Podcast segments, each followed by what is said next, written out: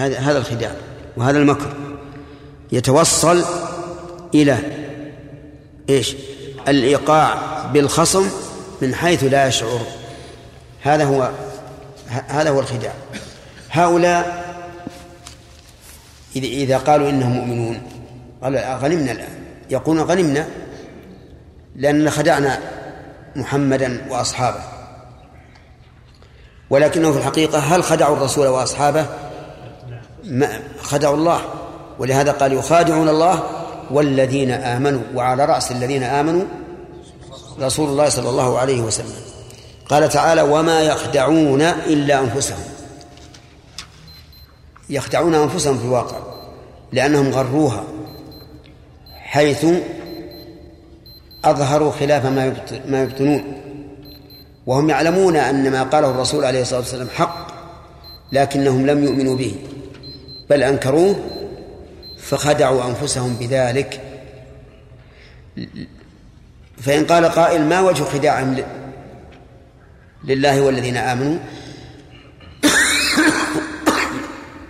قلنا وجه خداعهم أنهم إذا أظهروا الإيمان سلمت أموالهم ورقابهم من القتل وصار لهم حرمة.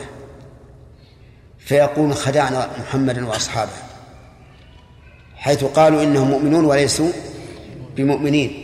لكنهم بقولهم هذا نجوا من المعاملة كما يعامل الكفار. قال تعالى وما يخدعون إلا أنفسهم وما يشعرون. أي, أي أنهم لا شعور لهم يتبين به أنهم خادعون لأنفسهم لأن على أبصارهم غشاوة.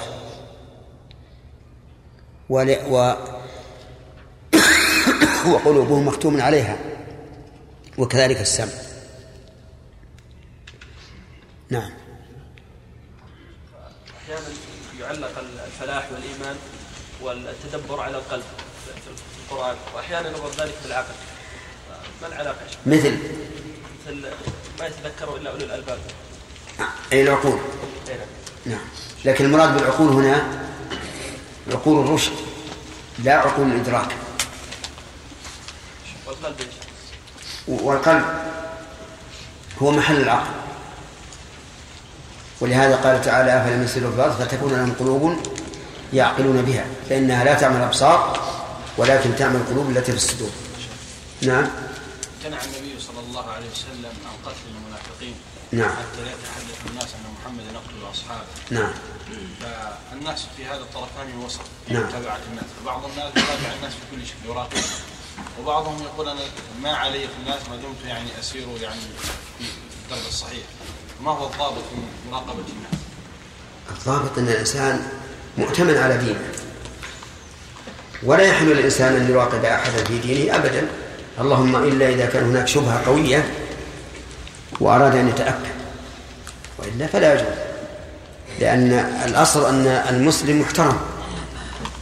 محترم في عرضه محترم في ماله. محترم في نفسه. لا بعض الناس الشيخ إذا قلت له لا تفعل هكذا لأن الناس يعني يظنون بك كذا وكذا. يقول أنا ما علي في الناس. إيه. خلي الناس يقولون اللي يقولون. ما يخالف يعني هو قصده يأمر بالمعروف وينهى عن المنكر؟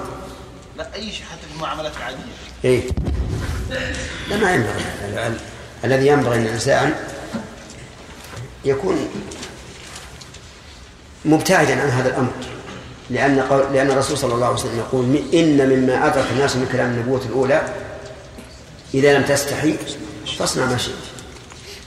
شيخ قول الله تعالى نقلب أفئدتهم وأبصارهم كما لم يؤمنوا به أول مرة.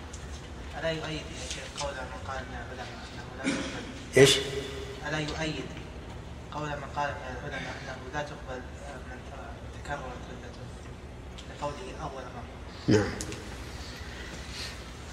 ما يخالف لكن أحيانا أحيانا يمن الله على من يشاء من عباده.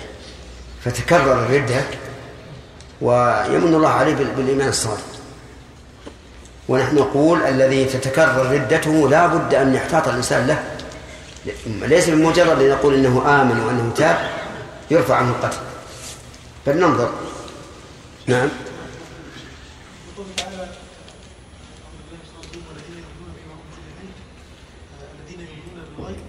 الصلاة ومما رزقناهم ينفقون ما ما في دليل هنا كفر ترك الصلاة على إيش؟ وش وجهه؟ الله عز وجل ذكر الذين يؤمنون الغيب ويقيمون الصلاة ربط الآية بالإيمان ها؟ نعم كيف؟ بعد ذلك ذكر ومما رزقناهم ينفقون الزكاة نعم ربط الآية يؤمنون الذين يؤمنون بالغيب ويقيمون الصلاة نعم ما هو ما هو أقول ليس واضح. عندي فيها أدلة غير هذا نعم. غفر الله لكم؟ آه، سؤال في التفسير الذي مضى. آه، شيخ هل نثبت صفة التهكم لله بقول الله تعالى وبشر المنافقين؟ لا. إذا إذا قلنا المعنى معنى بشر فيما يسوء جرت اللغة العربية. أن المقصود أن المقصود بذلك التهكم بهم. فالرسول لو بشرهم بهذا ليس بشارهم بما يسرهم بل متهكما بهم والله سبحانه وتعالى كثيرا ما يذكر استفهام في القرآن على سبيل التهكم بالكفار إيه نعم. مقتضى مقتضى الس- آه، اللغة العربية أن يقال هذا الاستفهام للتهكم فالله يتهكم بهم أشياء فعلية يا شيخ. انتهى الوقت. نعم سلفية حج كان معتزليا. ثم بعد أربعين سنة من الاعتزال اتصل بعبد الله بن سعيد بن كلاب مؤسس مذهب الكلابية وأخذ منه بعض الشيء. وبقي على ذلك مدة ليست طويلة ثم وفقه الله عز وجل إلى أن أخذ بقول الإمام أحمد رحمه الله نعم شيخ سؤال حول المنافقين لا لا انت انت عند درس. يلا عبد الله. وإذا قيل لهم آمنوا كما آمن الناس قالوا أنؤمن كما آمن السفهاء. ألا إنهم هم السفهاء ولكن لا يعلمون. أعوذ بالله من الشيطان الرجيم. قال الله تبارك وتعالى ومن الناس من يقول آمنا بالله وباليوم الآخر وما هم بمؤمنين. أي. نعم. في هذه الآية الكريمة فوائد. منها النص على هذا الصنف من الناس وهم المنافقون. من يقول آمنا بالله وباليوم الآخر وما هم بمؤمنين. ومن فوائدها نفي الوصف على من لم يتحقق فيه من جانب لأنهم يقولون إنهم مؤمنون ولكن مؤمنون بالظاهر وليسوا مؤمنين بالباطن ولهذا قال وما هم بمؤمنين أي باطنا. ومن فوائدها أن الاستسلام الظاهر إذا لم يكن مبنيا على عقيدة فإنه لغو لا فائدة منه لقوله وما هم بمؤمنين.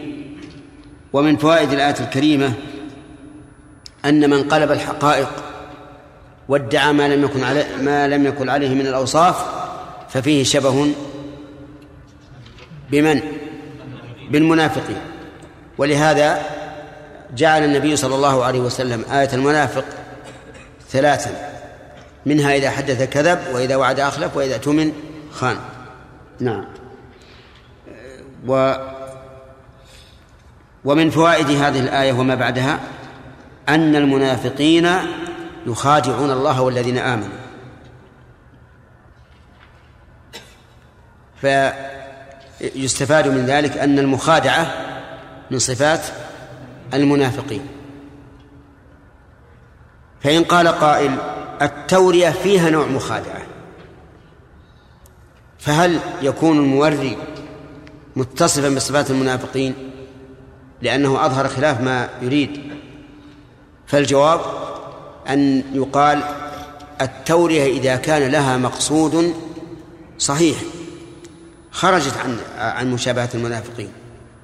وإذا لم يكن لها مقصود صحيح فإنه يخشى أن يكون الإنسان مشابها للمنافقين. ولهذا حرم شيخ الإسلام ابن تيمية رحمه الله التورية إلا لحاجة أو ضرورة.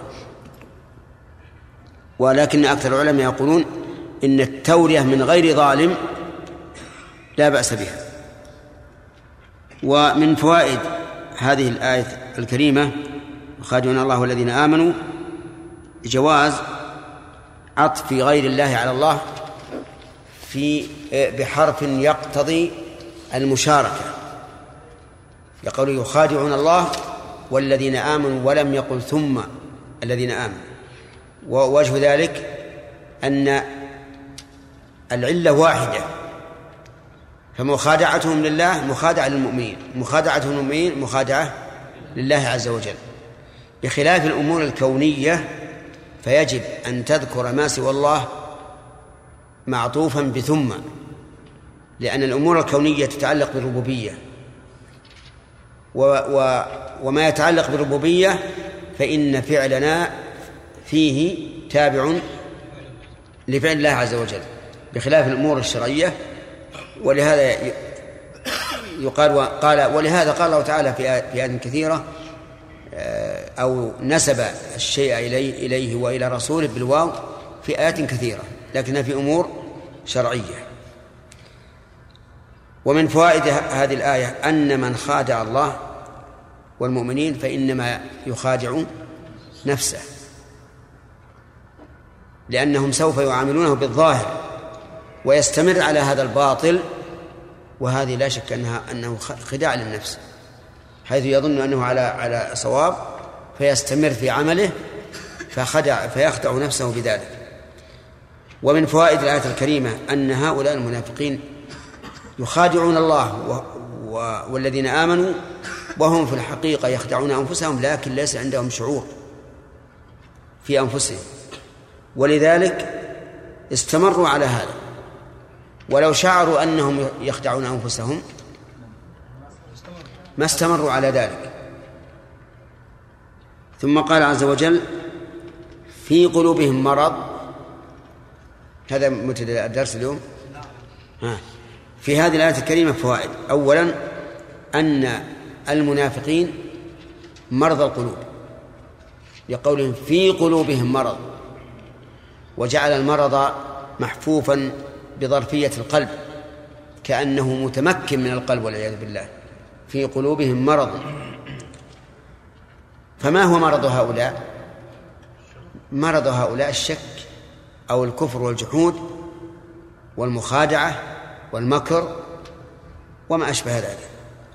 ومن فوائد هذه الآية الكريمة أن من علم الله فيه شرا وسوءا زاده من سوءه وشره. ولهذا قال فزادهم الله مرضا.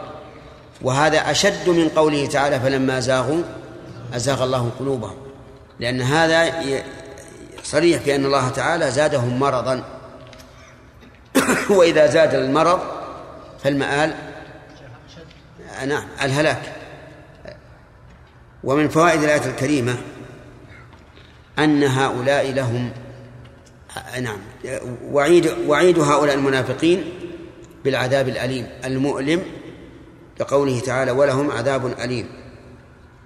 ومن فوائدها إثبات السببية لقوله بما كانوا يكذبون وفي قراءة يكذبون كما مر. فهم كاذبون مكذبون. وهذا من فوائد القراءتين. أن الأولى تدل على أنهم هم بأنفسهم يكذبون والثانية أنهم يكذبون الحق والصدق. وإثبات الأسباب هو ما دل عليه الشرع والعقل والواقع. وانتفاؤها نقص في الشرع في العقل ونقص في الدين يعني نفيها. لأن كل أحد يعلم أن كل شيء له سبب. لكن منه ما أسبابه معلومة ومنه ما أسبابه مجهولة لنا. وقد اختلف العلماء علماء الملة في الأسباب. فمنهم من غالى فيها ومنهم من فرق ومنهم من توسط. فأما المغالون فيها فقالوا إن الأسباب مؤثرة بنفسها. لا بمحل قابل ولا بسبب فاعل. هي مؤثرة بنفسها وليس لله فيها أي تعلق. وهؤلاء هم الطبائعيون والفلاسفة الذين يجعلون الأشياء تتفاعل بنفسها وليس لا ولا علاقة لله تعالى بها. وهذا لا شك أنه شرك وجحود للخالق. والقسم الثالث فرطوا في الأسباب. القسم الثاني فرطوا في الأسباب. وقالوا الأسباب ما لها تأثير. أبدا. ولو جعلنا لها تأثيرا لأثبتنا لله شريكا. وأن احتراق ما يقبل الاحتراق بالنار ليس بالنار. لكنه احترق عند ما جعل فيها لا بها. وكذلك يقولون في الكسر إذا انكسر الشيء انكسر الزجاج بالحجر. يقول الحجر ما كسر الزجاج إنما انكسر عند الصدمة لا بالصدمة ولا شك أن هذا سفه في العقل وضلال في الدين أما السفه في العقل فواضح لو تأتي أي أي صبي من الصبيان وترمي بالحجر على على الزجاج وتنكسر وتسأل وش اللي كسره؟ وش يقول؟ الحجر بفطرته وطبيعته وأما كونه ضلالا في الدين فلأن القرآن والسنة مملوءان بذكر الأسباب وتأثير الأسباب لكن تأثيرها بما أودع الله فيها من القوى المؤثرة. ومن فوائد الآية الكريمة أن الله تعالى حكم عدل لا يعذب إلا من يستحق. لأنه قال لهم عذاب أليم بما كانوا يكذبون. ومن فوائد الآية أن أن اختلاف القراءات يكون فيه زيادة معنى. فإن قوله يكذبون هذه قراءة يكذبون قراءة أخرى. لو كانت الآية ليس فيها إلا يكذبون صار الوعيد على كذبهم. هم بأنفسهم يقولون آمنا وهم غير مؤمنين. ولو كانت يكذبون لكان الوعيد أيضا على تكذيبهم على تكذيبهم لا على كذبهم. فإذا اقترنت الآيتان حصل بذلك معنى زائد ولها نظائر منها مالك يوم الدين ومالك يوم الدين بالألف وبدونها. تزداد الفائدة باجتماع القراءتين. بأن الله ملك إيش؟ مالك. إذ يوجد من المخلوقين من هو ملك لكنه ليس بمالك. ويوجد من هو مالك ولكنه ليس بمالك. ولهذا أمثل. مثل إن جاءكم فاسق بنبأ فتبينوا وفي قراءة فتثبتوا. هذه جمعت بين معنيين. التبين أولا والتثبت ثانيا. يعني حتى تثبتوا حتى يبين لكم. التثبت أولا والبيان ثانيا. يعني عكس ما قلت التثبت أولا ثم البيان ثم التبين ثانيا. وإذا قيل لهم لا تفسدوا في الأرض من القائل؟ القائل المؤمنون. لا تفسدوا في الأرض وذلك بما بخداعهم وغشهم وكذبهم. قالوا إنما نحن مصلحون. يعني ما نحن إلا مصلحين. والحمد لله أنهم أنهم لم يقولوا إنما نحن المصلح إنما نحن المصلحون. لو قالوا إنما نحن المصلحون لكان أكبر دعوة. إذا قالوا إنما نحن المصلحون يعني ولا مصلح غيرنا. أما إذا قالوا نحن مصلحون فلا يمنع أن يكون غيرهم مصلحا. ولكنهم حصروا صفاتهم بأنهم مصلحون. يعني ليس فينا شيء من الإفساد. ولكن الله رد عليهم بقوله ألا إنهم هم المفسدون. رد عليهم ردا قويا. بماذا كان قويا؟ أولا بأداة الاستفتاح. ألا لأنها تفيد التنبيه والتوكيد. وثانيا بإن الدالة على التوكيد. وثالثا بهم التي هي ضمير فصل تفيد الحصر والتوكيد. فقال الله عز وجل ألا إنهم هم وحدهم المفسدون ولكن لا يشعرون بفسادهم لأنهم والعياذ بالله قد طبع على قلوبهم فلا شعور عندهم. ففي هذا هذه الآية أولا نعم فيها هذه الآية من الفوائد أن هؤلاء المنافقين قد نصحوا ولكنهم أصروا على ما هم عليه ظنا منهم أنه إصلاح. ومن فوائد هذا هذه الآية الحذر أي حذر الإنسان من عمل قلب. حيث يعمل العمل يظن أنه مصلح وهو مفسد. وهذا من أخسر الناس بل هو أخسر الناس عملا. قال الله تعالى قل هل ننبئكم بالأخسرين أعمالا؟ من؟ الذين ضل سعيهم في الحياة الدنيا وهم يحسبون أنهم يحسنون صنعا. فهؤلاء الذين المنافقون يقولون إنما نحن مصلحون. فهل هذه دعوة أو هذا ظن منهم أنهم مصلحون؟ الظاهر الثاني أنهم ظنوا أنهم على إصلاح. جمعوا بين إرضاء المؤمنين وإرضاء الكافرين فظنوا أنهم مصلحون. ولهذا قال ولكن لا يشعرون أنهم مفسدون. لأنهم قد عميت بصائرهم والعياذ بالله ففيه الحذر من أن يرى الإنسان الحق الباطل حقا والحق باطلا. ومن فوائد هذه هذه الآية الكريمة والتي بعدها أن الإنسان قد يعمى قلبه فإنها لا تعمل الأبصار ولكن تعمل القلوب التي في الصدور فيرى الباطل حقا والحق باطلا لقولهم إنما نحن مصلحون. فإن هذه الجملة لا شك أنها تفيد الحصر والتوكيد لكن مع هذا لا ليس عندهم صلاح. ومن فوائد هذه الآية الكريمة وجوب الرد على أهل الباطل وبيان أنهم على ضلال لأن الله لم يسكت عن هؤلاء بل رد عليهم وأبطل ما هم عليه من المنهج الفاسد. ألا إنهم هم المفسدون. ومن فوائد هذه الآية الكريمة أن الإنسان قد يكون من المفسدين في الأرض ولكنه لا يشعر بذلك.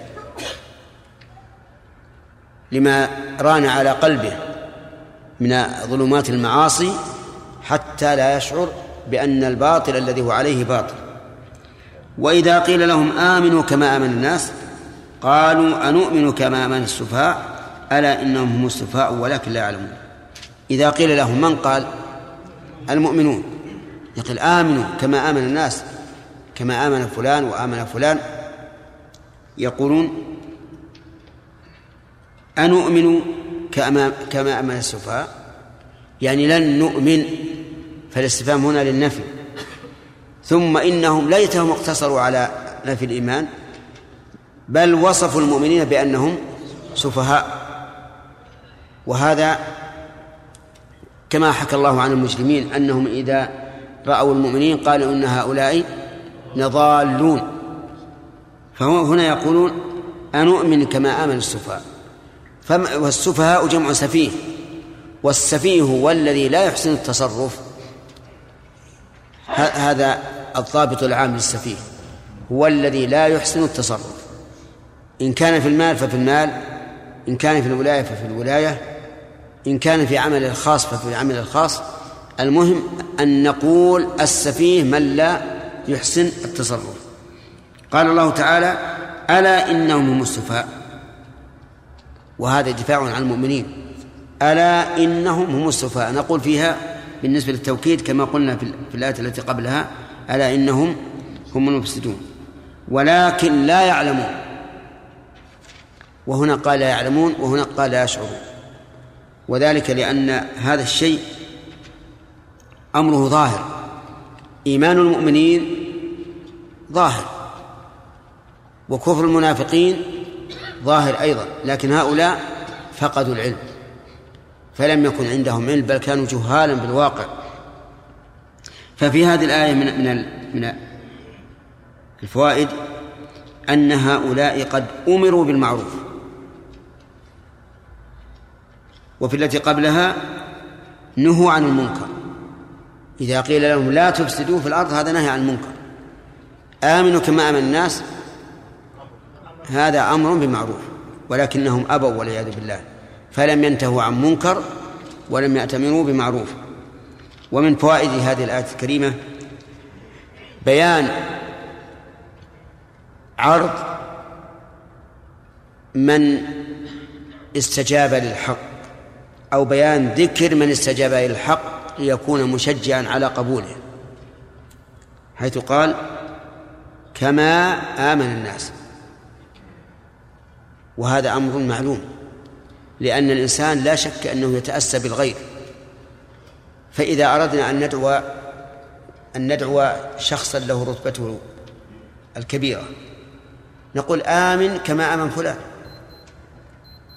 قم بهذا الأمر كما قام به فلان ليكون ذلك تنشيطا له وتشجيعا له. ومن فوائد آه هذه الآية بيان حقد المنافقين على المؤمنين. لإنكارهم الإيمان الذي هو من ديدا من؟ السفهاء. حيث يقولون أنؤمن كما آمن السفهاء. ولا شك أن أعظم الناس حقدا على الإسلام والمسلمين هم المنافقون. كما قال تعالى هم العدو. ومن فوائد هذه الآية الكريمة أن وصف المؤمنين بألقاء أو تلقيب المؤمنين بألقاب السوء أمر كان عليه الناس من قبل. كان عليه الناس من قبل. وإلى يومنا هذا. من وصف المؤمنين بأنهم رجعيون مثلا. وقالوا هؤلاء رجعيون. ليس عندهم شيء من التقدم. هذا الوصف ينطبق على من؟ على الذين وصفوهم بالرجعية أو على المؤمنين؟ على الذين وصفوهم بالرجعية. لأن الرجعية في الحقيقة هو من لم يسبق إلى الخير. وأما من سبق إلى الخير والإيمان والعمل الصالح فهو المتقدم. ومن فوائد هذه الآية الكريمة دفاع الله تعالى عن المؤمنين بقوله ألا إنهم هم السفهاء. وهذا دفاع يتضمن شيئين. أو يتضمن رفع السفه عن المؤمنين. لأنه حصر السفاهة بمن؟ بالمنافقين. والثاني وصف هؤلاء المنافقين بالسفاه ومن فوائد هذه الآية الكريمة أن الماكر المخادر سواء في الدين أو في غير الدين يعتبر سفيها لأنه لا بد أن يظهر الله أمره ويفضحه.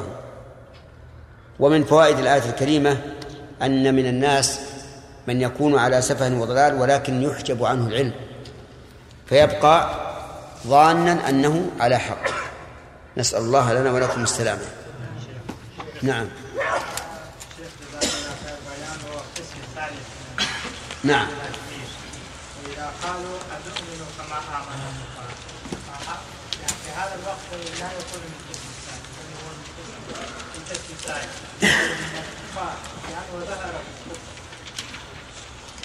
يعني هذا التقسيم حتى الآن. الناس الآن بين مؤمن صريحا وكافر صريحا ومنافق. إذا قال المنافق أنؤمن كما آمن الكفار فهو من الكفار نعم. لكن يخفيه. يعني ما ما يصرح به. يعني يقول في قلبه يقول في قلبه أو يقول لمن قال له خاص. أي نعم. نعم.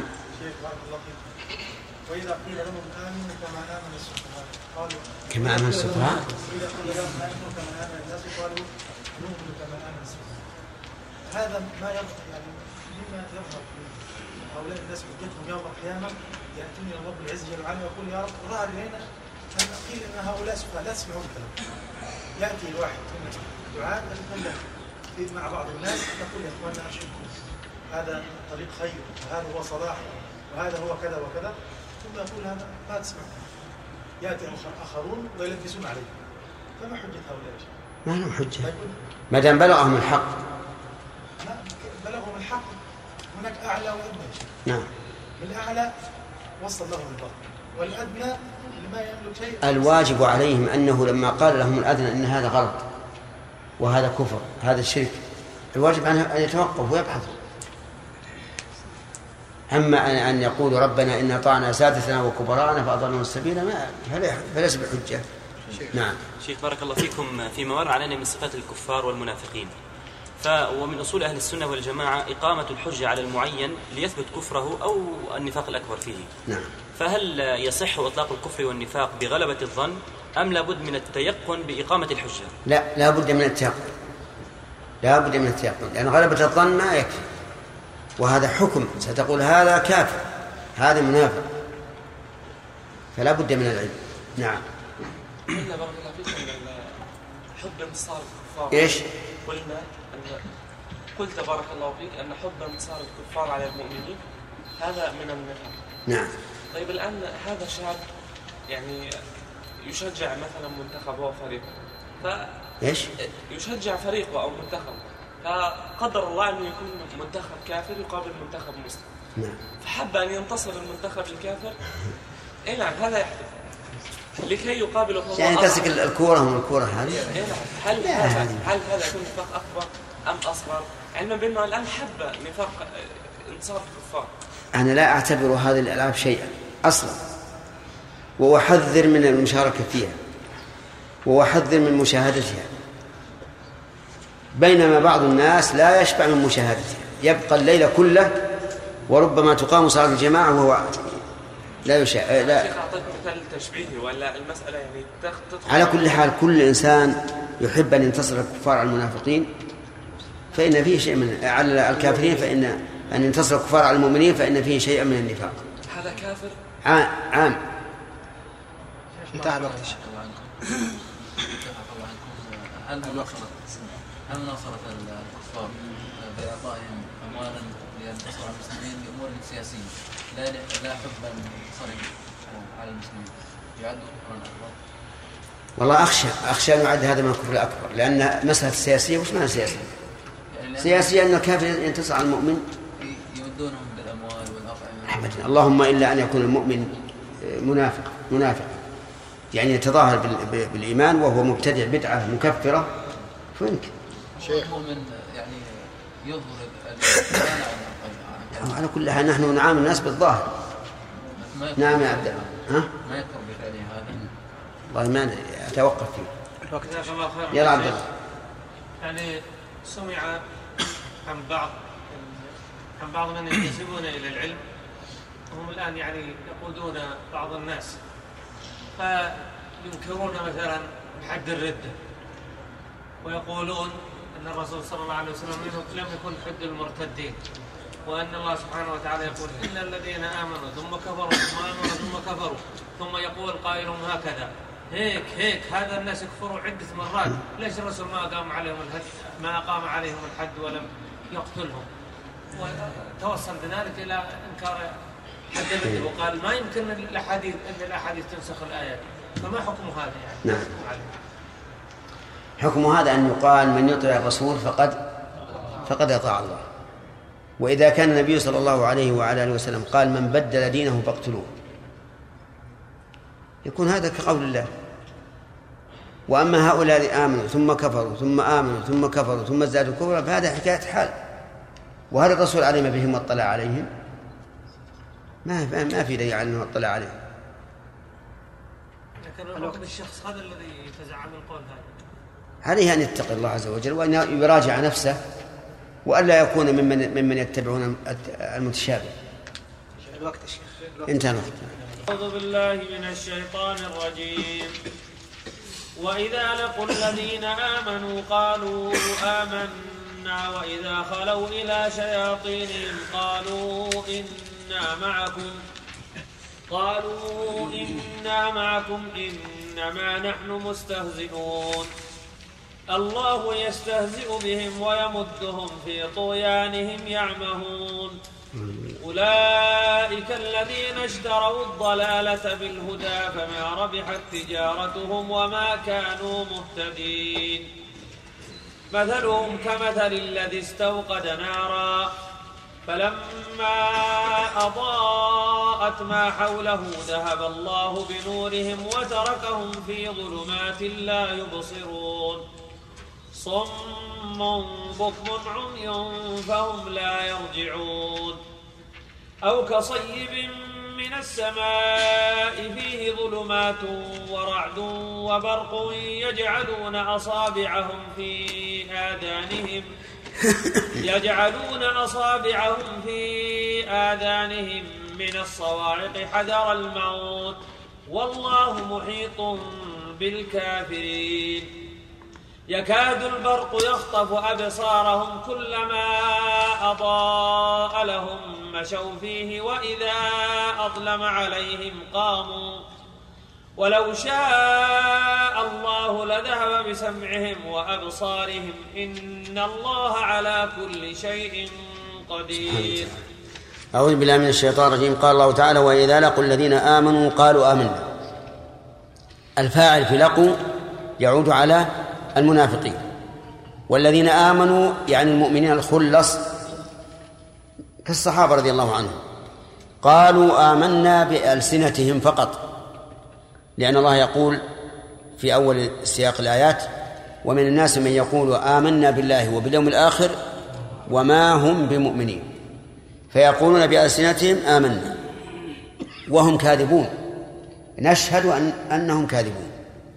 كما قالوا للرسول عليه الصلاة والسلام إنك لرسول نشهد إنك لرسول الله فقال الله تعالى والله يعلم إنك لرسوله والله يشهد إن المنافقين لكاذبون اتخذوا أيمانهم جنة فصدوا عن سبيل الله.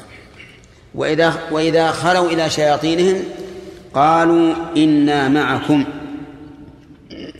خلوا إلى شياطينهم. قد يتبادر إلى الذهن أن أن يكون السياق. وإذا خلوا مع شياطينهم أو خلوا بشياطينهم لكن الآيات جت وإذا خلوا إلى شياطينهم فقيل إن معنى الآية وإذا خلوا أي انفردوا عن المؤمنين راجعين إلى شياطينهم. وقيل إن إن خلوا ضمنت معنى الرجوع وهذا أصح. وبناء على هذا القول الأخير لا تحتاج الآية إلى تقدير. فيكون خلا مضمن معنى الرجوع. وهذا من بلاغة القرآن واختصار الكلمات. أن يضمن الفعل معنى فعل آخر يدل عليه متعلق أو متعلق هذا الفعل. وله أمثلة. منها قوله تعالى عينا يشرب بها عباد الله. يفجرونها تفجيرا. العين ليس ليس ليس يشرب بها. إنما يشرب بالإناء. فلماذا قال يشرب بها؟ قال العلماء إن الباب أن يشرب منها وهذا قول الكوفيين. وقال أهل البصرة بل إن يشرب ضمنت معنى يروى فهم يشربون ريا وحينئذ يصح أن تتعدى بإيش؟ بالباء إذن إذا خلوا إلى شياطينهم أي رجعوا إلى شياطينهم. فضمن ذلك معنى الرجوع. والشياطين جمع شيطان والمراد بهم أسيادهم الذين ينتمون إليهم. لأن المنافقين لهم أسياد فمثلا عبد الله بن أبي سيد في قومه يذهب قومه إلى إلى الرسول صلى الله عليه وسلم وإلى الصحابة ويقولون نحن معكم فإذا رجعوا إليه وأمثاله قالوا إنا معكم إنما نحن مستهزئون. إنا معكم. هذا إثبات لولايتهم لهم. لكن يحتاج مع الإثبات للولاية البراءة من ممن من المؤمنين. عبروا عن البراءة من المؤمنين بقولهم إنما نحن مستهزئون. إنما نحن مستهزئون بمن؟ بالمؤمنين. وتأمل قوله إنا معكم تجدها جملة مؤكدة بإن وتأمل قوله إنما نحن مستهزئون تجدها جملة فيها الحصر. يعني ما نحن إلا مستهزئين إلا مستهزئون. أي ما حالنا مع الذين آمنوا إلا الاستهزاء فقط وليس لنا نية أن نؤمن. في هذه الآية الكريمة بيان خداع المؤمنين. آه نعم أستغفر الله. بيان خداع المؤمنين من المنافقين. يعني أن المنافقين يخادعون المؤمنين. وه... وهذه طبيعتهم. أنهم يخادعون الله والذين آمنوا. لقولهم إنا معكم ثم إذا إذا ذهبوا إلى شياطينهم قالوا إنما نحن مستهزئون. ومن فوائد الآية الكريمة أنه ليس لنا نحن إلا الظاهر. ليس لنا إلا الظاهر.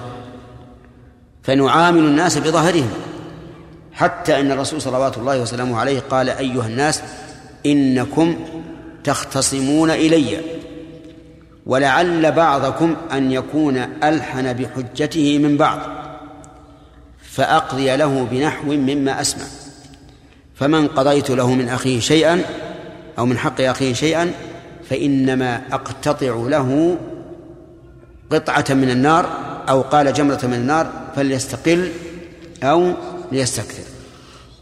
فنحن في الدنيا ليس لنا إلا الظاهر لكن الحساب في الآخرة على الباطن. وجه ذلك أن المؤمنين يعاملون هؤلاء المنافقين على أنهم إيش؟ مؤمنون. لقولهم قالوا آمنا. ومن فوائد هذه الآية الكريمة أن دين المنافقين دين دين اختفاء واستسرار. لا يعلنون به لأنهم يخافون من القتل بدليل إذا خلوا إلى شياطين قالوا إن معكم. ومن فوائد ومن فوائد هذه الآية الكريمة صحة إطلاق الشيطان على دعاة الكفر. لقوله إلى شياطينهم. ومن فوائدها أيضا أن الشيء إذا كان محصورا فإنه يذكر بصيغة تدل على الحصر حيث قال شياطينهم ولم يقل إلى الشياطين. وهناك فرق بين شياطينهم وبين الشياطين. كما نقول مثلا إذا خاطبنا رئيسا للكفر لا نقول الرئيس فلان وإنما نقول رئيس قومه. ولهذا كتب الرسول عليه الصلاة والسلام إلى هرقل فقال هرقل عظيم الروم. ولم يقل العظيم بل قال عظيم الروم. وإبراهيم عليه الصلاة والسلام قال بل فعله كبيرهم ولم يقل الكبير قال كبيرهم. فمثل هذا يجب التنبه له. يعني لا نعطي الشيء المطلق مع أنه مخصوص. ومن فوائد هذه هذه الآية الكريمة قوة موالاة المنافقين للكفار. لقولهم إنا معكم. يعني على الزين والشين كما يقول العوام. على الشدة والرخاء. ومن فوائد الآية الكريمة أيضا تأكيد هؤلاء المنافقين لشياطينهم بأنهم إنما يعاملون المؤمنين معاملة استهزاء. لا حقيقة إنما نحن مستهزئون. قال الله تعالى الله يستهزئ بهم ويمدهم في طغيانهم يعمهون هذا جزاء من جنس العمل. هم يستهزئون بالمؤمنين والله تعالى يستهزئ بهم بهؤلاء المنافقين. وذلك بما أعطى المسلمين من الأحكام التي تبنى على الظاهر. فإن هذا استهزاء بهم. لأن لأنهم يعاملون في في الظاهر معاملة من؟ المؤمنين. وهذا استهزاء. أن نجعل الكافر معاملته كمعاملة المسلم. وقوله يمدهم في طغيانهم. هل في طغيانهم متعلق بيمدهم أو بيعمهون؟ الظاهر الثاني. أنها قدمت على يعمهون لإفادة الحصر ولتناسب رؤوس الآيات. يمدهم قال العلماء يمد في الشر ونمد في الخير. يعني أمد الرباعية في الخير. قال تعالى وأمدناهم بفاكهة ولحم مما يشتهون يتنازعون فيها كأسا لا لغو فيها ولا تأثيم. وأما مد فهي في الشر. قال الله تعالى ونمد له من العذاب مدا. وهنا قال يمدهم في طغيانهم معهم لأن هذا شر. ومن فوائد الآية الكريمة أن الطغاة في الغالب يعمون عن الحق والعياذ بالله لما في نفوسهم من الاستكبار والعلو. فهم يعمهون في الطغيان ولا يتصورون أنه طغيان فيتمادون في هذا الطغيان. من فوائد هذه الآية الكريمة إثبات الاستهزاء لله أي أن الله يوصف بالاستهزاء ولكن هل يوصف به على الإطلاق؟ لا لا يوصف به على الإطلاق. إنما يوصف به في مقابلة من يستهزئ به ورسله وعباده الصالحين. ومن فوائد هذه الآية الكريمة أيضا أن الله تعالى قد يملي للإنسان في الطغيان فيستمر عليه حتى يزداد إثما. ولهذا من علامة حب الله للإنسان أن يعجل له العقوبة في الدنيا حتى تكون العقوبة مكفرة لسيئاته ومنبهة له. لأن كل إنسان عاقل مؤمن إذا أصيب بالمصيبة وعلم أنه هو السبب سوف يرتدع عن فساده ومعصيته. فإذا أراد الله تعالى تنبيه المؤمن عجل له العقوبة. وصار يمشي على الأرض وليس عليه من ذنب بسبب تكفير السيئات. بهذه البلايا. ثم قال أولئك الذين اشتروا الضلالة بالهدى فما ربحت تجارتهم وما كانوا مهتدين. هذه الآية يكيف عليها أهل البلاغة لأنهم يجعلونها استعارة تصريحية تبعية أو استعارة مكنية. ثم يقولون فيها ترشيح أي تقوية وهو قول فما ربحت تجارتهم وهذه واحدة للتصريحية وما كانوا مهتدين للمكنية وبناء على أننا لم ندرس البلاغة لأكثر الحاضرين منكم نعرض عن التفصيل في ذلك ونذكر المعنى أولئك الذين اشتروا الضلالة أي اختاروها. على إيش؟ على الهدى. لكن سمى اختيارهم إياها اشتراء لأن المشتري يشتري السلعة على أنه راغب فيها.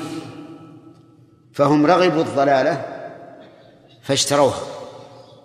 وزهدوا في الهدى فباعوه. والباء في قوله بالهدى الباء للبدل والعوض.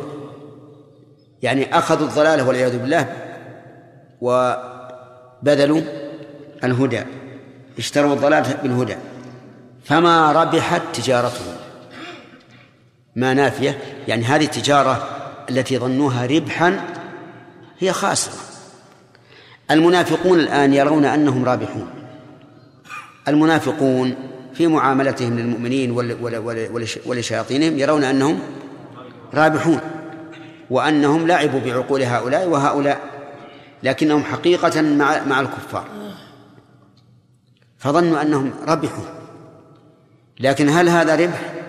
يقول الله عز وجل فما ربحت تجارتهم. بل هي خاسرة.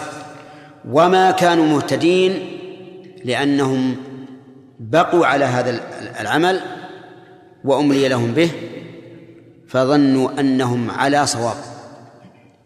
والإنسان إذا فعل المنكر وظن أنه على صواب فإنه لا يكاد يفلت عنه. لا في العقائد ولا في الأقوال ولا في الأفعال. نعم. في الآية الكريمة هذه فوائد. منها بيان سفه هؤلاء المنافقين حيث اشتروا الضلالة بالهدى. ومن فوائد هذه الآية الكريمة أيضا أنه يجوز أن نعبر بالعبارة الدالة على المعنى ولو لم تكن موضوعة له في الأصل. لأن الله عبر باختيارهم الضلالة على الهدى عبر عنه أو بأنهم اشتروا. فإذا ظهر المعنى فلا بأس أن تعبر بما يدل عليه بل إن هذا يكسب المعنى جمالا ورونقا. ومن فوائد هذه الآية الكريمة أن الإنسان قد يظن أنه أحسن عملا وهو قد أساء. لأن هؤلاء اشتروا ضلاله بالهدى ظنا منهم أنهم على صواب وأنهم رابحون فقال الله تعالى فما ربحت تجارتهم. ومن فوائد الآية الكريمة أن المدار في الربح والخسران على اتباع الهدى لأن الله نفى ربح تجارتهم لأنهم اختاروا الضلالة على الهدى. فالمدار في الربح والخسران على الهدى. ويؤيد هذا قول الله تعالى والعصر إن الإنسان لفي خسر إلا الذين آمنوا وعملوا الصالحات وتواصوا بالحق وتواصوا بالصبر. وقوله تعالى يا أيها الذين آمنوا هل أدلكم على تجارة تنجيكم من عذاب أليم؟ أكمل الآية يا ولد. أكمل الآية. لا لا لا.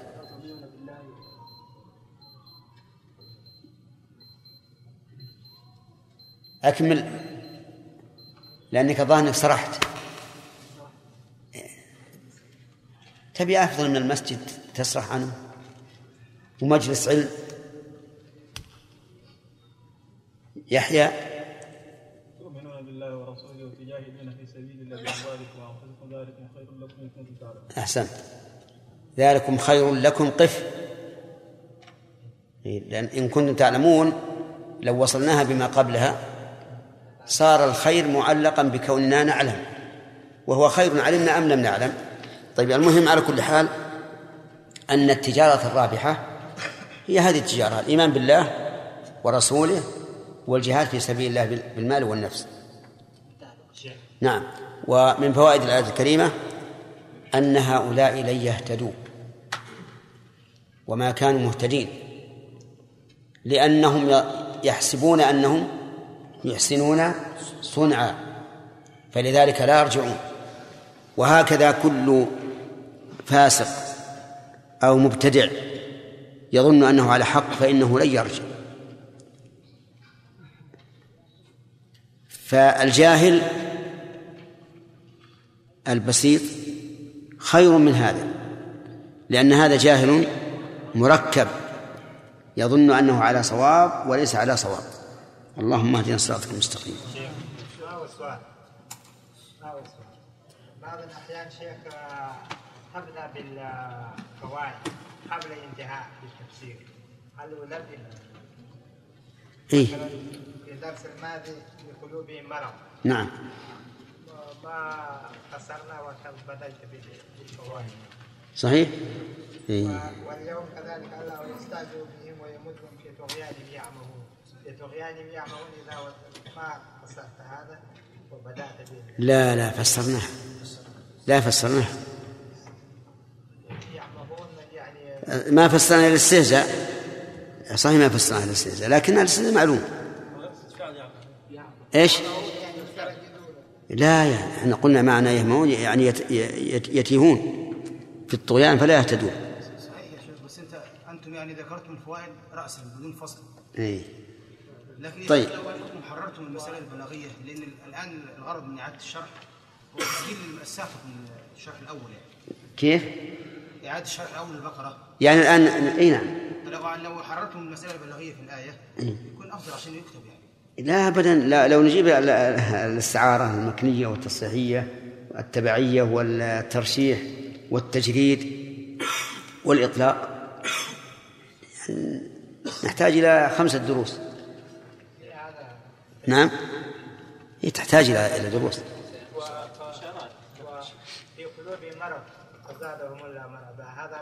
هذا صحيح. هذا يحتاج يحتاج إلى شرح. ويحتاج إلى إلى تقسيم المرض مرض القلوب. يعني قد يكون مرض النفاق قد يكون مرض آه، الشهوة قد يكون مرض حب الدنيا. أي نعم. آه، ذكرونا إن شاء الله. ها حجاج يقول عند- عندك شيء؟ نعم يا شيخ بارك الله فيك. لكن ترى قلت إنه مهم. إي نعم في مسألة تفصيل نوح وعيسى إيش؟ شيخ في شيخ بارك الله في ظاهر الآيتين التي ذكر فيها أولو العزم نعم. أن نوح أفضل أفضل عيسى عليه الصلاة عليه الصلاة عاد يحتمل إن هذا لأن لأن شرع لكم من الدين ما وصى به نوحا والذي أوحينا إليك وما وصانا به إبراهيم. ذكر إبراهيم بعد نوح. يمكن هذا ترتيب زمني. على كل حال إحنا متدبرين الم- الموضوع تأمرينه من زمان. لو قلنا له زمن كان قدم محمد عليه الصلاة والسلام. لا لا, لا, لا لأنه شرع ما وصى به نوحا والذي أوحينا اليك لأن جمع بين أول الرسل وآخر الرسل ثم ذكر من واحد ما يظهر ما يظهر. أنا يعني تأملتها كثيرا ما ظهر لي. ظهر إما أن نقول هما في منزلة واحدة وفضلهما الذي عند الله عند الله ما أنا ما نتكلم فيه لكن فيما يظهر لنا. وإما أن نقول نسكت. نعم. انتهى. انتهى نبدأ. يلا يا عبد الله أعوذ بالله من الشيطان الرجيم. مثلهم كمثل الذي استوقد نارا فلما أضاءت ما حوله ذهب الله بنورهم وتركهم في ظلمات لا يبصرون. صم بكم عمي فهم لا يرجعون أو كصيب من السماء فيه ظلمات ورعد وبرق يجعلون أصابعهم في آذانهم يجعلون أصابعهم في آذانهم من الصواعق حذر الموت والله محيط بالكافرين يكاد البرق يخطف أبصارهم كلما أضاء لهم مشوا فيه وإذا أظلم عليهم قاموا. ولو شاء الله لذهب بسمعهم وأبصارهم إن الله على كل شيء قدير. بسم الله الرحمن الرحيم. شيخ الآية التي قبلها نعم. أولئك الذين اشتروا منين الفوائد منين؟ نعم. أخذتها؟ نعم. ومن فوائدها أن الله يوصف بالاستهزاء في مقابلة من يستهزئ برسله وعباده الصالحين. نعم. باقي شوي؟ هي من فوائد الآية الكريمة الله يستهزئ بهم. بقي علينا تنبيه لطيف. وهو قوله تعالى إذا قيل لهم لا تفسدوا في الأرض قالوا إنما نحن مصلحون ألا إنهم هم المفسدون ولكن لا يشعرون. وإذا قيل لهم آمنوا كما آمن الناس قالوا نؤمن كما كما آمن السفهاء ألا إنهم هم السفهاء ولكن لا يعلمون. في قلوبهم مرض أيضا. قلت أننا نذكركم به حينما نبهك عليه. أي نعم نعم. أجل نبدأ منها. قوله تعالى في قلوبهم مرض فزادهم الله مرضا. آه، المرض قسمان. مرض شبهة ومرض شهوة. المرض مرض شبهة ومرض شهوة. أما مرض الش- الشبهة فهو الجهل. فإن الجهل عمى وهو مرض والجاهل يرتكب الخطأ من حيث لا يشعر. وأما مرض الشهوة فهو مرض استكبار في الغالب. ومرض المنافقين إما مرض شبهة وإما مرض شهوة. فمن اشتبه عليه الأمر فمرضه مرض إيش؟ شبهة. ومن لم يشتبه عليه الأمر فمرضه مرض شهوة. ومن الأمراض ومن أمراض القلوب ما يحصل للإنسان من مرض شهوة النساء.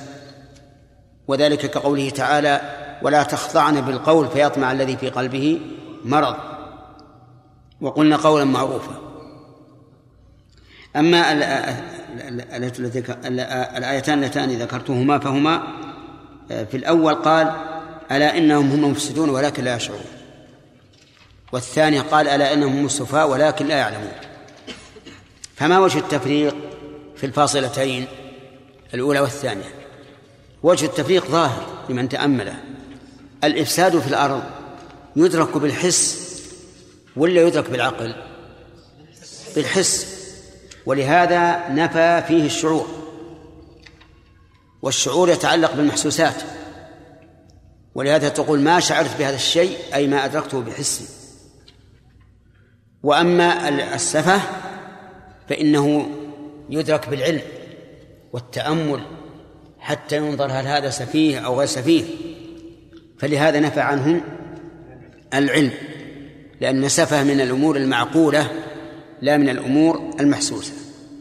وإنما نبهت على هذا لأنه يرد في, القرآن الكريم آيات مثل مثل هذه.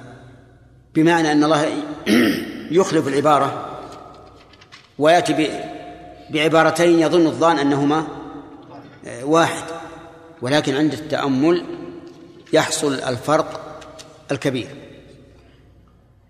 ويشبه ذلك أن أن يأتي الله عز وجل بما لا يتوقعه الإنسان. كقوله تعالى والله يقضي بالحق والذين يدعون من دونه لا يقضون بشيء. وكان المتوقع أن يقال يقضون بالباطل ضد الحق لكن ليبين عجز هؤلاء الذين يدعون من دونه وأنه ليس لهم قضاء إطلاقا. فلهذا قال والذين يدعون من دونه لا يقضون بشيء لا حق ولا باطل لأنها أعجز من أن تقضي بشيء. والقرآن الكريم في الحقيقة إذا تأمله الإنسان يزداد سبحان الله بصيرة وعلما ونورا لكن يحتاج إلى قيد. أشار إليه شيخ الإسلام رحمه الله فقال في العقيدة الواسطية وما أبركها من عقيدة. قال من تدبر القرآن طالبا الهدى منه تبين له طريق الحق. فجعل الشرطين التدبر وحسن القصد. طالبا الهدى منه. يعني لا طالبا الغلبة أن يكون يغلب غيره مثلا أو طالبا الهوى لعله يجد في القرآن ما يؤيد قوله فهذا قد يحرم والعياذ بالله. لكن من تدبره طالبا الهدى منه تبين له طريق الحق ووجد فيه من العلوم والمعارف وإصلاح القلوب ما لا يستطيع الإنسان أن يصفه. نسأل الله أن يجعلنا لكم من أهله. اللهم صل على محمد. آه نعم. آه نرجع الآن إلى ما وقفنا عليه. الله يستهزئ بهم ويمدهم في طغيانهم يعمهون. من فوائد هذه الآية الكريمة قلنا إثبات الاستهزاء بال إثبات صفة الاستهزاء من الله عز وجل لكنها صفة مقيدة بمن يستهزئ ليتبين بذلك أن الله فوق استهزاء هؤلاء. من فوائد الآية الكريمة أن الإنسان قد يمد في الطغيان ويمهل له فيزداد طغيانا حتى إذا أخذه الله لم يفلته. كما قال النبي عليه الصلاة والسلام إن الله لا يملي للظالم حتى إذا أخذه لم يفلته. ولهذا إذا رأيت نعم الله تترى عليك فتوقف. انظر هل أنت قائم بطاعته؟ فهي نعم. هل أنت لم تقم؟ فهي نقم واستدراج. ومن فوائد الآية الكريمة أن الطاغي يكون في ضلال والعياذ بالله. ويحجب ويحجب الوصول إلى الحق. لقوله يعمهون فإياك يا أخي أن تكون من هؤلاء الذين عندهم طغيان في حق الله وطغيان في حق عباد الله فإنك سوف تزداد ضلالا. ثم قال تعالى أولئك الذين اشتروا الضلالة بالهدى فما ربحت تجارتهم وما كانوا مهتدين. أخذناها وفوائدها. نعم. من فوائدها أن الذين اشتروا الضلالة بالهدى يعني اختاروا الضلال على الهدى ليس لهم ربح إطلاقا. حتى لو ربحوا في الدنيا فهو استدراج. والربح في الدنيا لا يعني الربح في الواقع. لأن مآل ربح الدنيا كالمال والبنين والترف والنعيم. وش مآله؟ الزوال قال الله تعالى في قوم فرعون كم تركوا من جنات وعيون؟ نعم. كم تركوا من جنات وعيون؟ وزروع ومقام كريم. ونعمة كانوا فيها فاكهين. كذلك وأورثناها قوما آخرين. نعيم الدنيا ليس بشيء لأنه زائد ذاهب. فلهذا قال ما ربحت تجارته حتى لو أن الإنسان أملي له وزاد ربحا في طغيانه فإنه خاسر.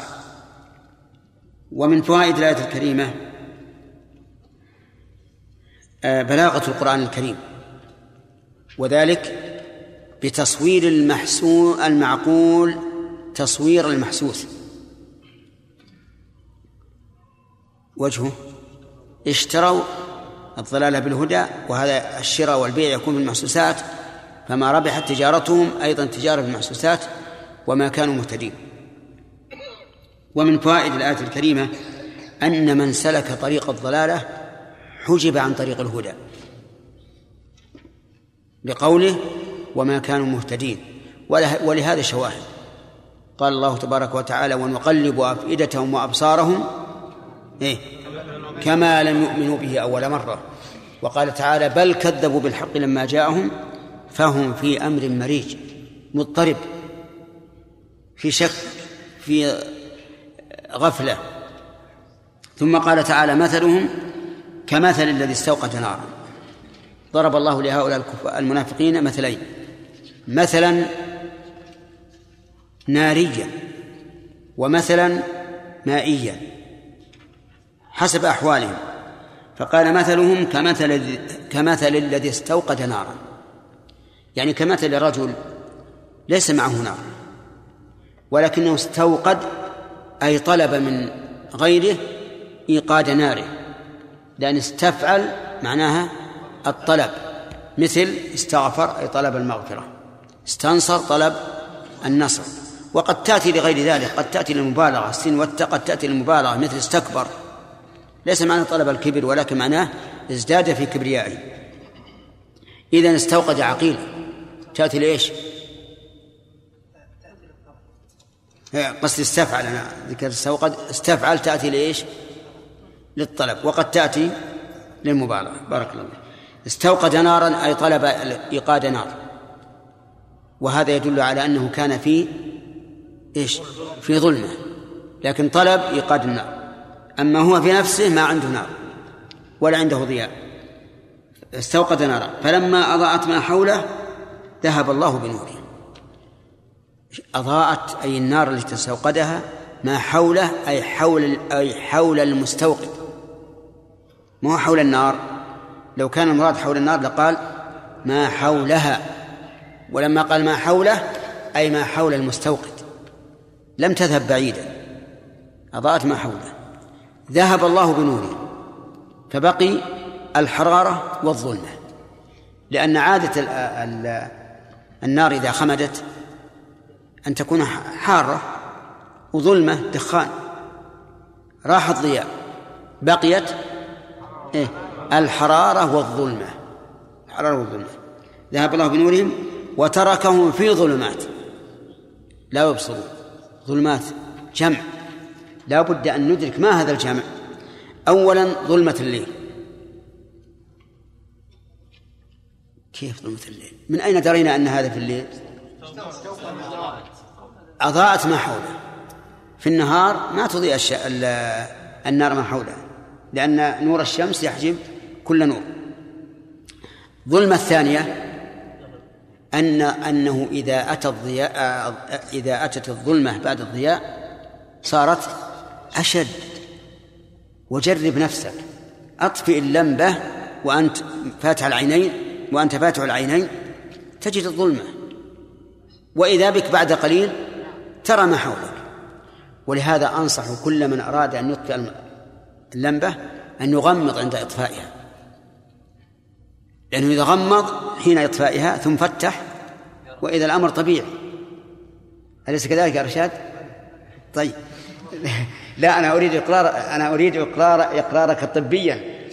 أي نعم. لأنه في أثناء وجود الضوء تكون حدقة العين منقبضة. أي نعم.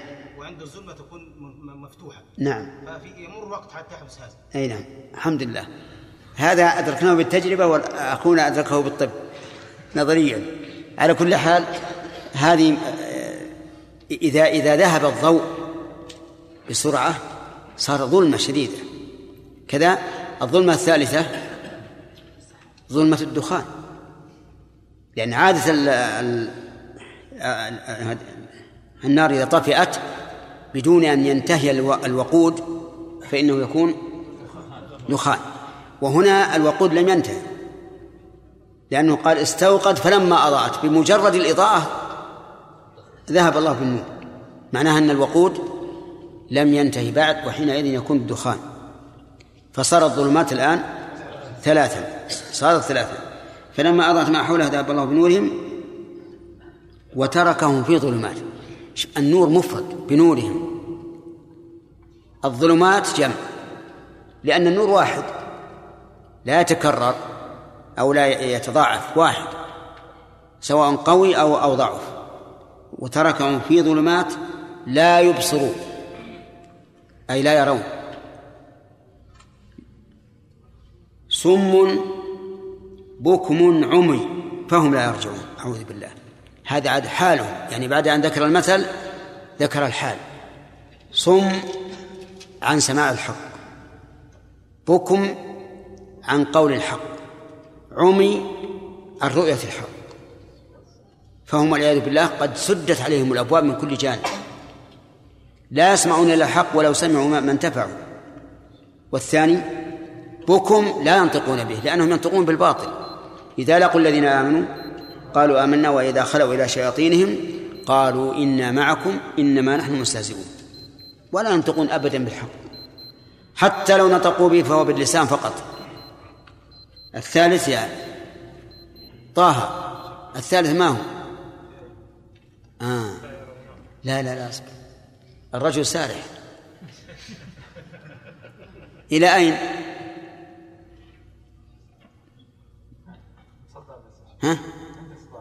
صداع؟ إيه. لا أراك الله بأسا. إذا نسأل الله لك الشفاء وأخوانه يؤمنون. طيب. آه، عمي يعني عن الحق لا يرونه. فهم لا يرجعون أي فبناء على هذه الأوصاف الثلاثة لا يرجعون عما كانوا عليه. آه، نعود إلى فوائد الآية. في هذا الحديث في هذه الآية الكريمة دليل على بلاغة القرآن. حيث يضرب للمعقولات أمثالا إيش؟ محسوسات. لأن الشيء المحسوس أقرب إلى العقل من الشيء المعقول. لكن من بلاغة القرآن أن الله تعالى يضرب الأمثال المعقولة آه، الأمثال المحسوسة للمعاني المعقولة حتى يدركها الإنسان جيدا. ومن فوائد الآية الكريمة إقرار القياس. إقرار القياس. يعني أنه دليل يؤخذ به. وجه ذلك يا خالد. لا هذه الآية هذا الدليل لكن نريد وجه الاستدلال. الكاف أيضا للتشبيه الله عز وجل قاس هؤلاء بالذي أراد منا أن نقيس حالهم على حال ما يستوقف. وكل مثل في القرآن فهو دليل على إقرار القياس وإثبات القياس. أي مثل في القرآن فهو دليل. فيكون في ذلك رد على منكر القياس. يعني بعد ما نثبت نقول فيه رد. أنتم تقرؤون القرآن كل يوم وليلة وتجدون فيه الأمثال. وهي لا شك قياس واضح جلي من فوائد هذه الآية الكريمة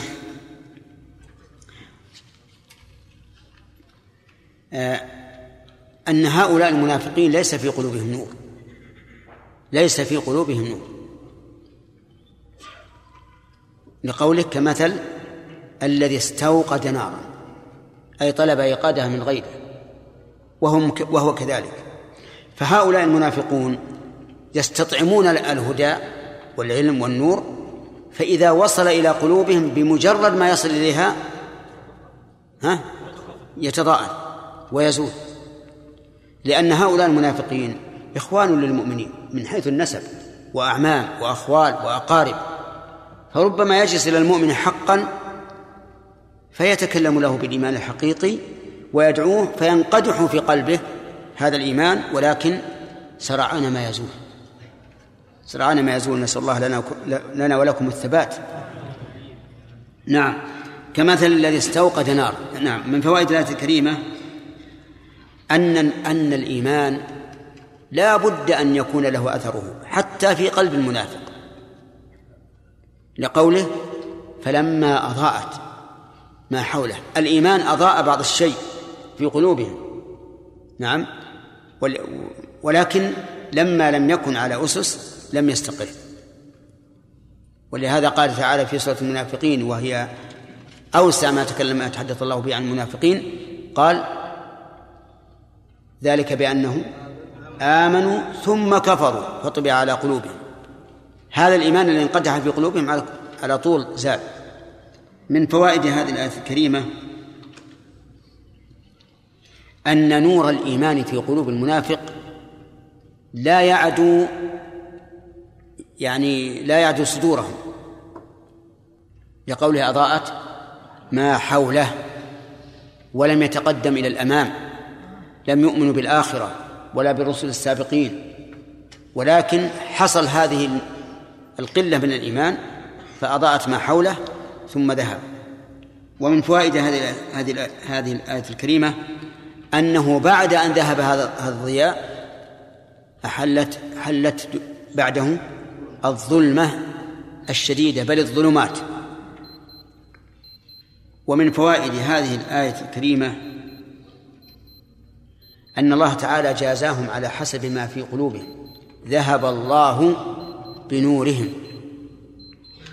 أخذه كأنه أخذه قهرا. فإن قال قائل أليس في هذا دليل على مذهب الجبرية؟ فالجواب لا. لأن هذا الذي حصل من رب العباد عز وجل بسببهم. وتذكر دائما قول الله تعالى فلما زاغوا أزاغ الله قلوبهم حتى يتبين لك أن كل من وصفه الله بأن الله بأنه أضله فهو السبب هو سبب نفسه أي سبب ضلاله. ومن فوائد هذه الآية الكريمة تخلي الله عنه لقوله وتركهم تخلى الله عنه. ويتفرع على ذلك أن من تخلى الله عنه فهو هالك. ليس عنده نور ولا هدى ولا صلاح.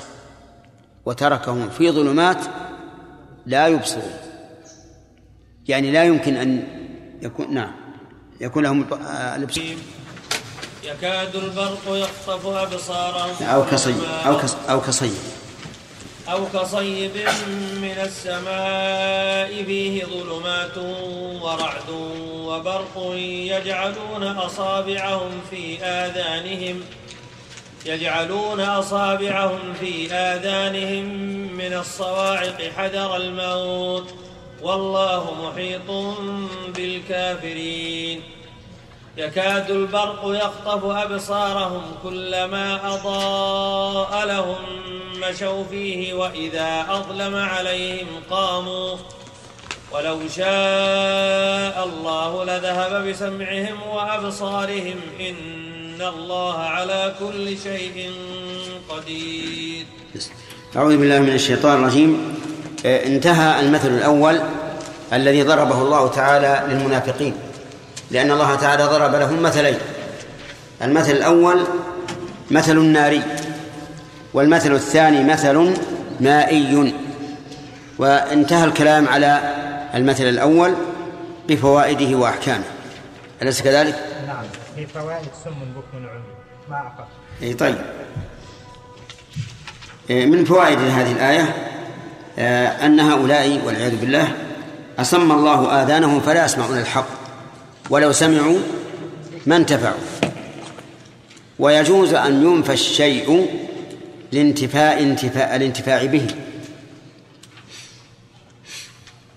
كما في قوله تعالى ولا تكونوا كالذين قالوا سمعنا وهم لا يسمعون.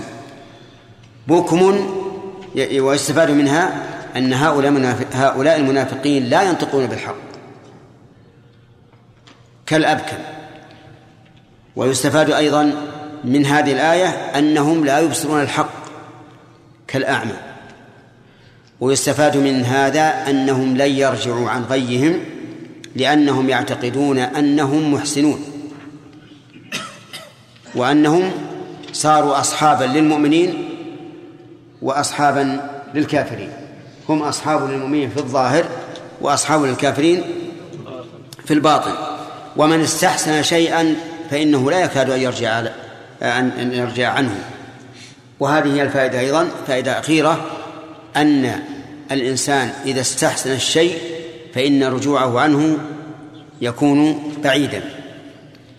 أما المثل الثاني فقال الله تعالى أو كصيب من السماء أو هنا للتنويع وليست للشك لأن الله سبحانه وتعالى عليم بكل شيء فلا يدخل الشك في خبره فهي إذن للتنويع.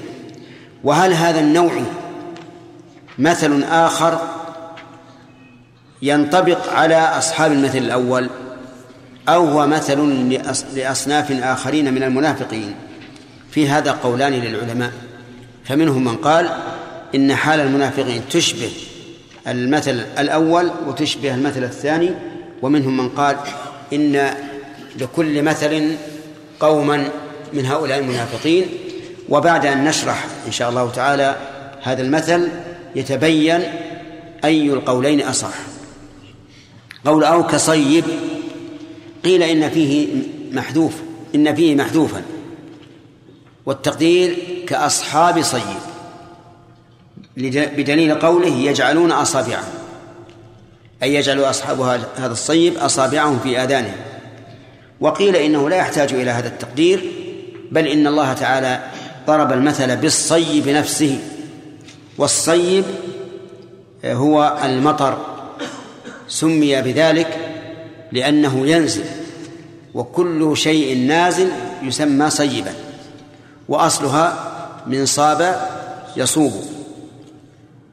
فنجد الآن أن إحدى الياءين منقلب عن واو أيهما؟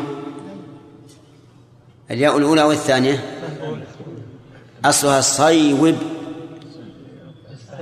فهي إذن الثانية ولكنها اجتمعت الواو والياء في كلمة وسبقت إحداهما بالسكون فقلبت الثانية ياء وأدغمت في الياء الأولى.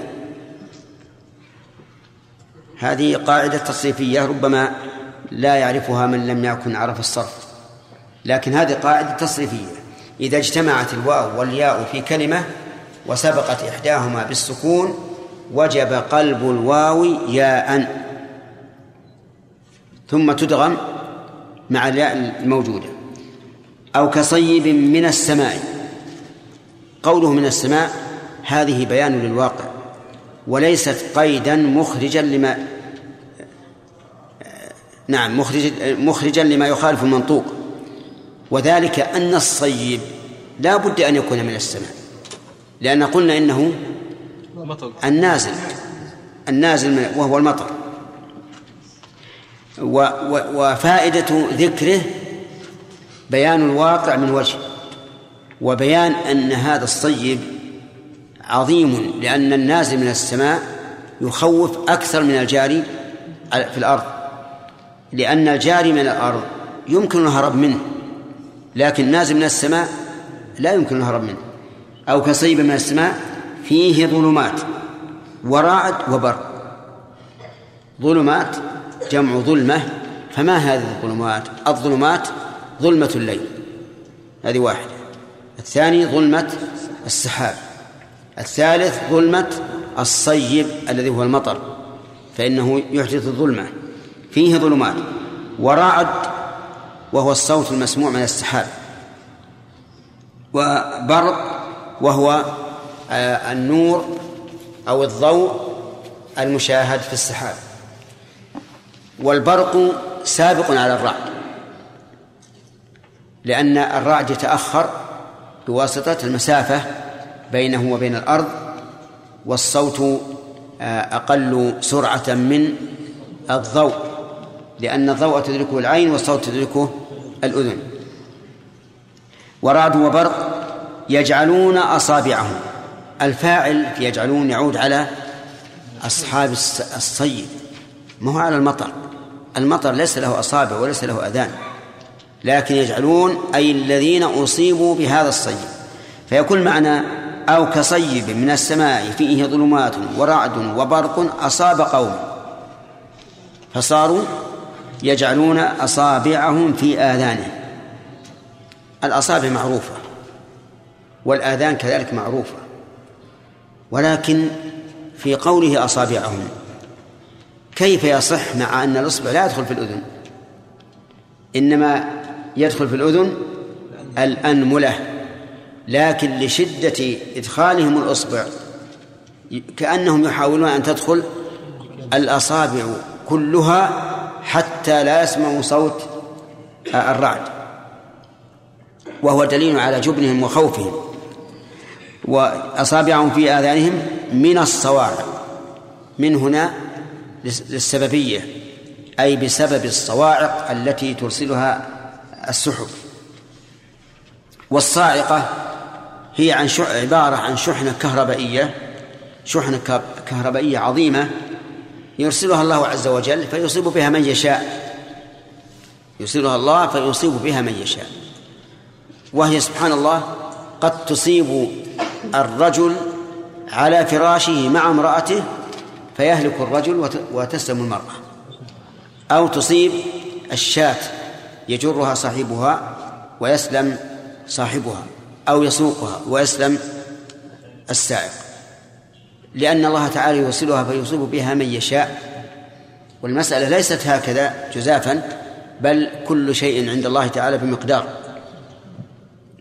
وهي وهذه الشحنة يقولون إنه لو اجتمع جميع مولدات الكهرباء في الدنيا بأقوى ما يكون فإنها لن تبلغ ما تحمله هذه الشحنة.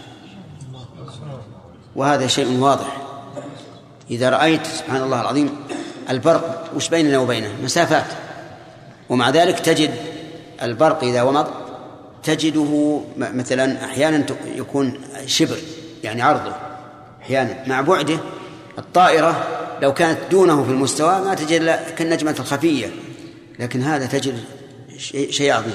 ويدل, ويدل لهذا النور الذي يكون على الأرض منه وأنه شيء عظيم.